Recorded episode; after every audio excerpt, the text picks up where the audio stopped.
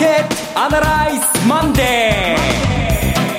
ー。皆さんこんにちは。松尾英里子です。マーケットアナライズマンデーをお送りします。パーソナリティは金融ストラテジストの岡崎良介さん、えー、同じ思いの人多いと思うんですけども昨日からずっと調べも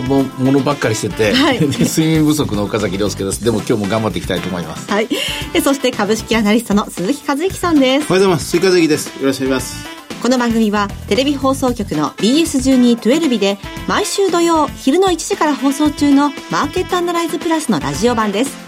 海外マーケット東京株式市場の最新情報具体的な投資戦略など耳寄り情報満載でお届けします。えさて先週末は東京でリアルマーケットアナライズが行われまして多くの方にお越しいただきました。あの長浜さん、えー、渡辺さんにも手伝ってもらってえー、っと本当に楽屋打ち合わせなしのぶっつけ本番で、はい、アドリブで、えー、かなりいつもよりも詰めて詰めて結論出したと思うんですね。でいい答えが見えたなシナリオが書けたなと思ったところに、えー、例のえー、核実験が出てきて水爆実験日曜日昨日そうですね。また毎週のように何かしら大きな事件が湧き上がってますよね、はい、せっかくあれで一生懸命みんなでこさえたコンセンサスもまた全然違うとこから横やりが入って壊れてしまってああもうまたこういうことの繰り返しなのかと思いながらしかしとにかく事態が事態だけに調べることは調べておこうと思ったらいつの間にか朝になってしまったという そんな感じですね。その調べた中身もちょっとこの後お願いします、はいそれでは番組を進めていきましょう。この番組は株365の豊か商事の提供でお送りします今週のストラテジー。このコーナーでは今週の展望についてお話しいただきます。まずその、えー、水素核爆弾の実験ですね、はい、これが10倍規模だということで、で、国防長官が軍事的なですね、あの、行動に一歩、はい、前進するみたいな発言をされているんですね、マティスさんがね。はい、これがやっぱり一番大きいんじゃないかなと思います。で、いわゆるアメリカ流というか、えー、インターネットの使われている言葉では、レッドラインという言葉が使われているラインですけど、うん、あの、量ですけどね、ね、ポイントオブノーリターン、あの、もう一歩引き返せない。まあ、いろんな見方があるんですけど、一歩進んだところまで、えー踏み込まざるを得ないなというのが、え昨日からずっとですね、調べていた結論です。で、一歩踏み込んだっていうのは、一番踏み込んだ状態で言うと、いつ軍事的な衝突、軍事制裁に踏み切ってもおかしくない。しかしそうなると、同盟国である韓国と日本にも迷惑がかかる。うん、そのことを考えると、少なくともお隣の韓国にいる、あの、アメリカの人たちは帰りなさい。もうここまで来るともう間違いなく、もう明日、ミサイルが撃ち込まれるとかですね。海戦状態、戦状態になるというのと同じだと思いますね。あの、イラクとの湾岸戦争の時もそういう状況でしたからね。そこまでに行くまでには何度も何度も何本も何本もですね、あり、あるんですけども、ただ、それが最後の、えー、超えてはいけない一線かとすれば、次の一歩はというと、今までになかった形なんでしょうね。で、やり方としては、これは見えない水面下で、えー、その軍事的なまあシミュレーションをですね、えー、韓国とあるいは日本と、で、もっと言うと中国とロシアと見せ合いっこするんじゃないですかね。まあ、まあ結局のところはその中国というのがどう動くか、ロシアというのがどう動くかとかかかってきますからね。これは、あの、話し合いであるとか経済制裁もするんですが、そんなことを言ってる時間がなくなってしまったというのが昨日の事件だと思いますね。うんあの、これ、軍事行動に踏み切る、踏み切らない、えー、あるいはこの先の展望がっていうのは、ほとんど予測とか、まあ、それに対する市場反応とは、まあ、考えるのがすごい難しい状況ではあるなというふうには思うんですけど、とりあえず今、何を見ておけばいいでしょうね？あの、まず、えっと、今言った通り、そのブラックボックスというか、水面下で、えー、こんなふうにすると、あんなふうにするっていう見せ合いっこだと思うので、我々の手元には来ないと思うんですよね。評論家さんもいろんなことを言って、で、ワイドショーなんかでもいろんな大騒ぎになると思うんですけども、マーケットは最後の一戦、もうこれダメだなと思うのは、やはりこう、えー、日本と韓国に、で暮らしているアメリカ国民ですね、に対してどういうどういうメッセージが来るかと。でそこになんか強いメッセージが来るまでは、まだもう少し先だろうと。怖いけれども、あの、アメリカから何かしでかすことっていうのはまだ先だろうと思って、で、怯えながら今日もマーケットに向かい合うと。こういう時間が続くと思いますね。ただ、怯えながらマーケットに向かい合うっていう中で一番困るのは日本で、はい、えー、日本はまあ、えー、まあ資産をいっぱい持ってる国でありますからね。で、ですからこそ有事の円買いみたいなおかしな現象が起きてしまったり、それからこれ何よりも戦争になってしまったりとか軍事制裁になってしまったりとか、あるいはこんな風にみんなが怖いな、嫌だなと思いながら暮らす、影を落とすこと自体が経済成長にはマイナスになっていきますから、うん、心理的な影響、心理的な影響が強出てきて、そしてまあ、海外旅行であるとか、はい、あえー、あまり必要のない遠出とかやめようかとかっていう、えー、少しこうぎこちない動きになってくるんですよね。その数字が出てくるかもしれない。で、もっと言うと企業が設備投資ができないかもしれない。少なくとも韓国に工場建てようのやめようとか、あるいは外国の人が、あるいは日本の国内でも日本の企業が日本で工場建てるのやめようかみたいなことになってくると、これはもう見事に数字に入ってき、跳ね返ってきますから、どうしても、いつもだったら、あ2万円の水準がその1割下であるとかですね、そういう方向に行かざるを得ないんですね。で、結果的に今週の展開も本当に面白くなくて、な悔しい限りなんですけども、先週と全く同じ話になっちゃいますね。で、先週の場合は、逆にまあミサイルが、えー、と、襟裳岬のもんと先の方まで行って、うん、少なくともガム島には向かわなかったということで、よかったよかったと買い戻し、はい、ボラティリティは J アラート、J アラートが鳴ったのと一緒に急に上がったんですけども、逆にそれでリバウンドになったということで、えー、めでたしめでたしの一週間だったんですけども、あれを、あのめでたしめでたしのリバウンドを全部剥げ落とすかもしれないというような一週間、しょうがないですね。売りから入るっていうのが、まあ、今回、今週の展開になると思いますね。うん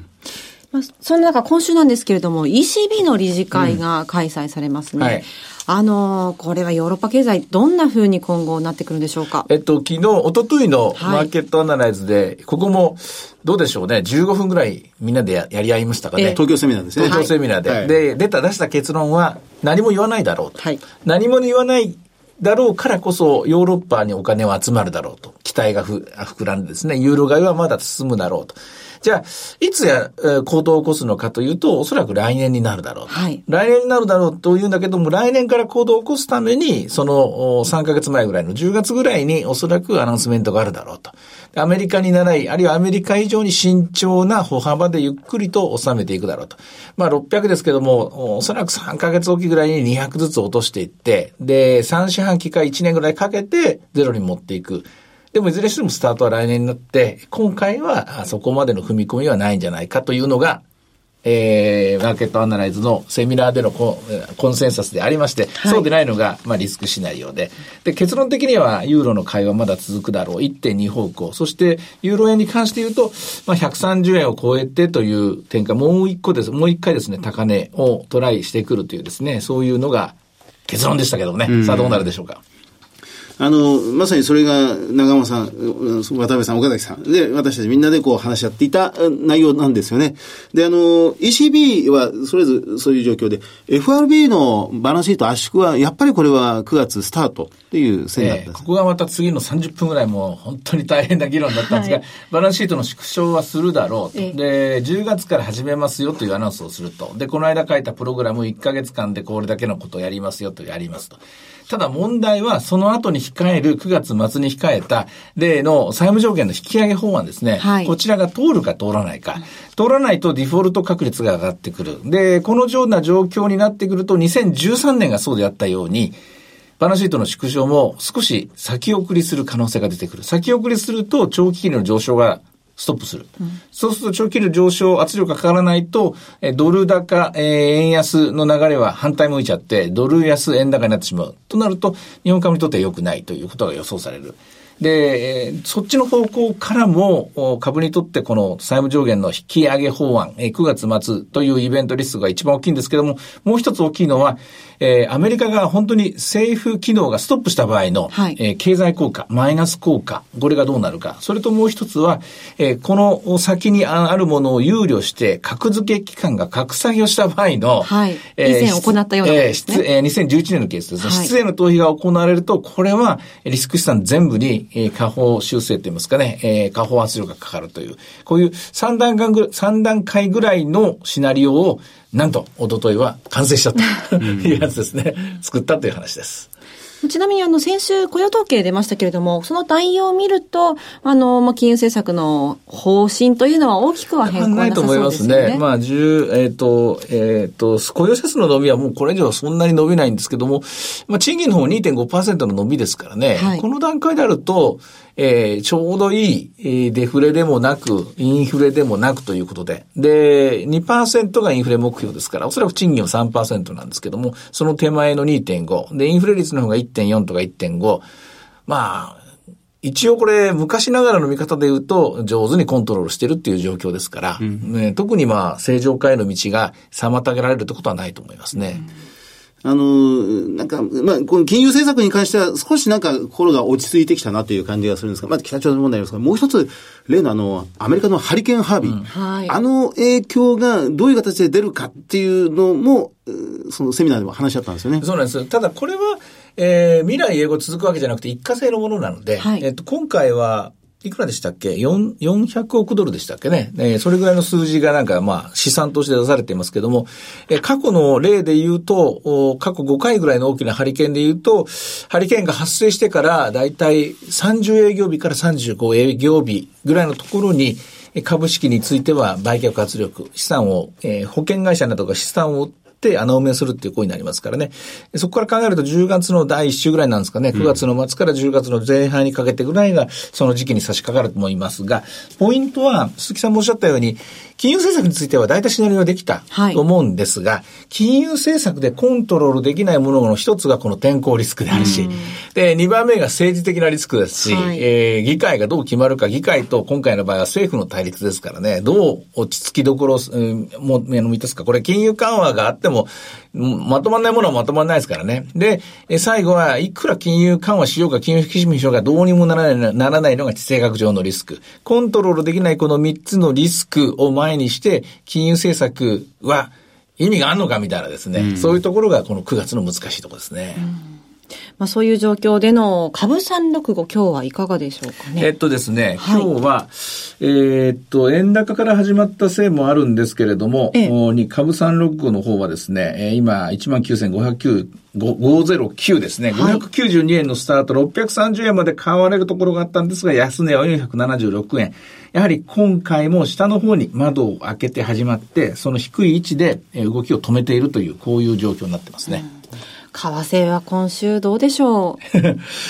あの、さっき言った通り、金融政策だけで考えると、ユーロが強くなってくれるだろう。それからドルが強く、うん、バランスシートの縮小によってね、長期金利の上昇が期待してという、こういう絵が描いているんですが、これにストップをかけているさっきの3つのリスク。天候リスク、政治リスク、そして地政学上のリスク。まあ、これが今強い力を持ってますのでね。ですので、もう一回先週と同じような展開。えー、今日のところまだそこまでの円高にはなってないですけども、なかなか110円、11円の方向には行きにくい展開となる可能性が高そうですね。まあ日本株で言いますと、どこまで戻るのかっていうのをこう見ながらというに、あの、睨みながらの状況だと思うんですけれども、鈴木さんは今週の日本株の動き、どんなふうに捉えますか？あの、そのやっぱり先週ですよね。先週の今日はまだ北朝鮮のミサイルが上空を飛ぶっていう、その前の日だったので、うん、そうだったんです。はい。後に下がった形になるんですよね。えー、先週の安値を試せるかどうか、試すのかどうかっていうのはやっぱりひとまず見なくちゃいけませんね。うん、まあ、先週の前は、あの、想定外のリスクが出たので逆に悪抜けできたっていう展開なんですけども、今回の場合は、その、なんて言いますか、こう、思惑と言いますか、どうなる、どうなる、こうなる、こうなるということの、その憶測で動いてしまうので、はい、なかなかですね、材料出尽くしにはなりにくい一週間になりそうですね。ということで、あの、短めに今週の、あの、やり方をお願いします。えー、今週はですね、残念ながら、先週のマーケットをおさらいしながら、先週の高値水準は売りなんでしょう。うん、で、先週の、まあ、平均値、あるいは突っ込んだところっていうのは、これは買い戻していいところなんでしょうけども、なかなか、えー、すぐに今すぐ買いなさい、安くなったから買いなさいというような入り方は難しいと思います。はい。えさて、いろいろ展望していただきました。今週末土曜日午後1時から放送していますマーケットアナライズプラスもぜひご覧ください。また、Facebook でも随時分析レポートします。以上、今週のストラテジーでした。マーケットアナライズマンデーそれではここで株365の豊か商事からのセミナー情報をお伝えします。東京でニューヨークダウ上場1周年記念特別セミナー in 東京が開催されます。10月7日土曜日12時半会場午後1時開演です。第1部は、大倉隆さんと大橋弘子さんの為替セミナー、本音で言わせてライブ。そして、お二人による特別セッション、ニューヨークダウンもついに上場。今注目のクリック株365の魅力とはが開催されます。第2部では、岡崎さんによるセミナーがございます。さて、岡崎さん、10月7日、東京ですね。10月7日になれば、先ほど言いました金融政策の方も ECB も、バンコブイングランドも FRB も日銀も、これだんだんだんとこう決まってきますからね、動きますからね、動くところ動かないところがありますので、で、バランスシートの縮小も始まっているかもしれません。少なくとも金融政策についてはこんな風にいくだろうなということが、割と確信持って話せると思うんです。ただ、さっき言った、えっ、と、天候のリスクの方は、はい、えー、こちらの方は大体見えてくると思いますね。あ、また新しいハリケーンが来てるみたいですけれども、ね、ちょっとわからないですけども、え政治的リスクの方は、いい方向にしろ悪い方向にしろ決着ついてますから、これも読めます。はい、最後まで読めない読めないのは地政学上のリスクになりますけれども、うん、少なくとも今よりはもう少しクリアな景色、いい方か悪い方か別にしてはっきりした景色が見えるでしょうし、そしてとりわけ今回のまあある程度予想を立ててるシナリオがどれぐらい当たったのかという話ですね。はい、こちらの方もこの10月7日にはまあ包み隠さず正直なところを皆さんにお伝えできると思います。はい。先日の東京のセミナーにお越しくださった方もぜひまた1ヶ月後どうなってるか。あ、そうそう、あの話の続きをしますのでね。はい。はい、来てください。え会場ですが JR 東京駅、それから東西線大手町駅などが最寄り駅です。朝日生命大手町ビル27階、大手町サンスカイルーム A 室です。ご応募は、豊か商事東京本店、フリーコール0120-770-100、0120-770-100、池袋支店、フリーコール0120-964-124、0120-964-124、埼玉支店、フリーコール0120-997-524、0120-997-524です。受付時間は土日祝日を除く9時から午後7時です。株式と為替の両方のお話が聞けるセミナーです。東京だけでなく関東近郊の皆さん、ふるってご応募ください。豊か商事のセミナーですが、続いては大阪です。ニューヨークダウ上場1周年記念特別セミナー in 大阪10月28日土曜日に開催されます。12時半会場午後1時開演です。第1部は和田仁さんの為替セミナー、そして和田さんと大橋弘子さんによる特別セッション、ニューヨークダウンもついに上場、今注目のクリック株365の魅力とはが開催されます。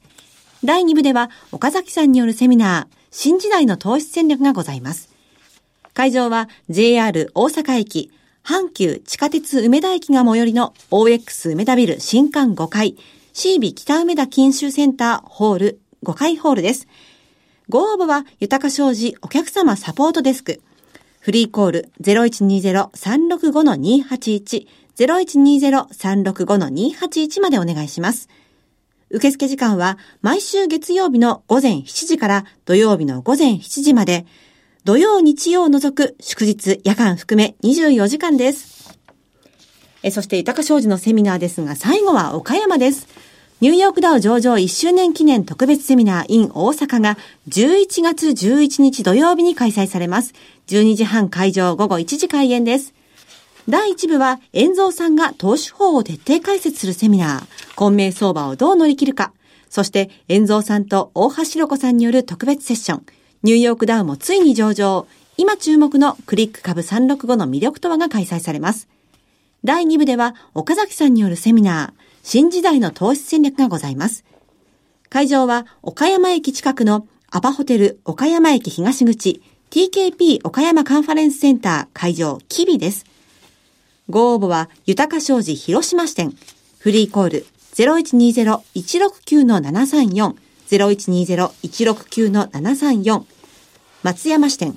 フリーコール0120-125-365 0120-125-365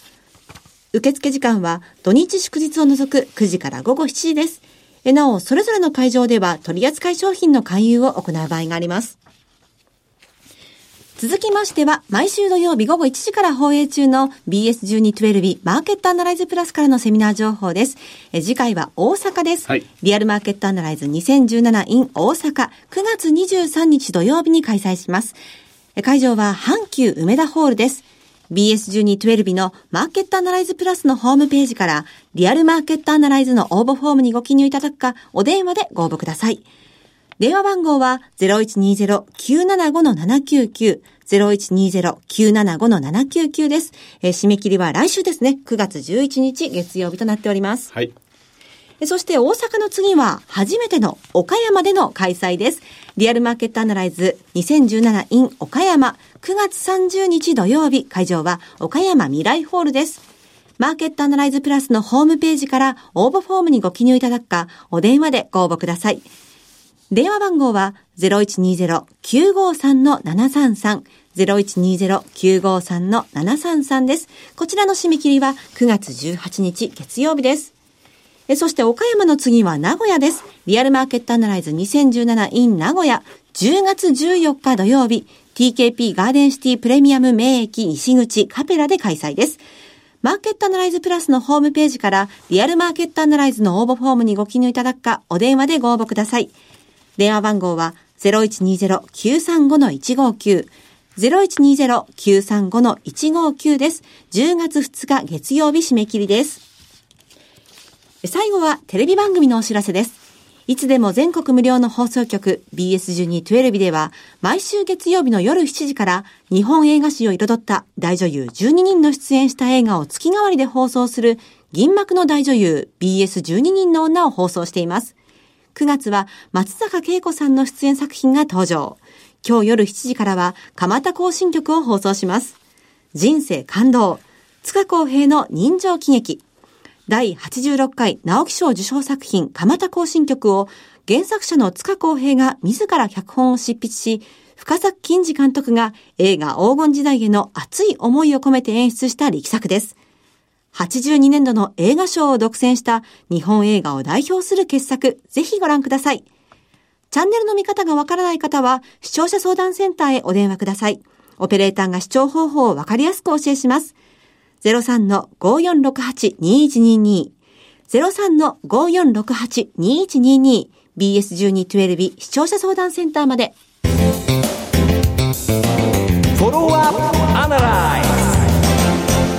このコーナーでは先週放送の BS1212 マーケットアナライズプラスについて振り返ります。あの、大証券のスタジオにお邪魔して、木内さんに、まあ、当面の相場見通し伺いましたが、やっぱりあの、新たにビッグシックスという言葉なんかが出てきまして、はい、アメリカの意向というものも少しずつなんか方向性が別の方向からトランプ大統領ではないところから見えてきたということでしたね。トランプ大統領が指名した人たちなんですけれども、トランプ大統領なしでやった方がうまくいくという。うまくいくと。本当にね。一体、一体現代社会ってのはどんな風にできてるのかと思いますね。あの、学校で習ったことっていうのが、常識がどんどん通用しなくなっていくっていうんですかね。はい、あもうそれが進化、進歩というやつなのかもしれませんけれども、その方が絵に描ける。で、絵に描いた姿というものを、えー、現実性があって、そして均衡点が見える。でも現実はそうではないという。うん本当に難しい世の中ですね。木下さんはファングというふうにおっしゃってましたけれども、うん、え Facebook や Amazon、Netflix、Google、こういったものの株価っていうのが今後、まあ、ますます注目されるというお話でしたね。あの、さっき言いました通り、はい、天候リスクとか政治リスクとか地政学上のリスクとか、そのマーケットの外にあるもののリスクがなければ、それでいいんでしょうね。うん、この、これはまあ、どんどんどんどん広がっていく、進化していく、進歩していくっていう世の中ですからね。うん今週はまた、ね、何もないといいんですけれどね 本当に。この地政学来週はこんな話したくないですね。そうですね、はい、えー、さてマーケットアナライズマンデーそろそろお別れの時間です。ここまでのお話は岡崎亮介と鈴木和之とそして松尾恵里子でお送りしました。それでは今日はこの辺で失礼いたします。さよなら。さよなら。この番組は株三六五の豊か商事の提供でお送りしました。